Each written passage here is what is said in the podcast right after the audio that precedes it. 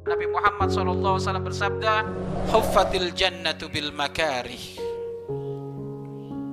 Surga itu diliputi dengan ketidaknyamanan. Wa huffatin naru bisyahawat.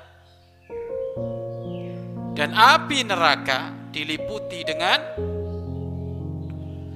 kenyamanan kesenangan. Jalan menuju surga itu nak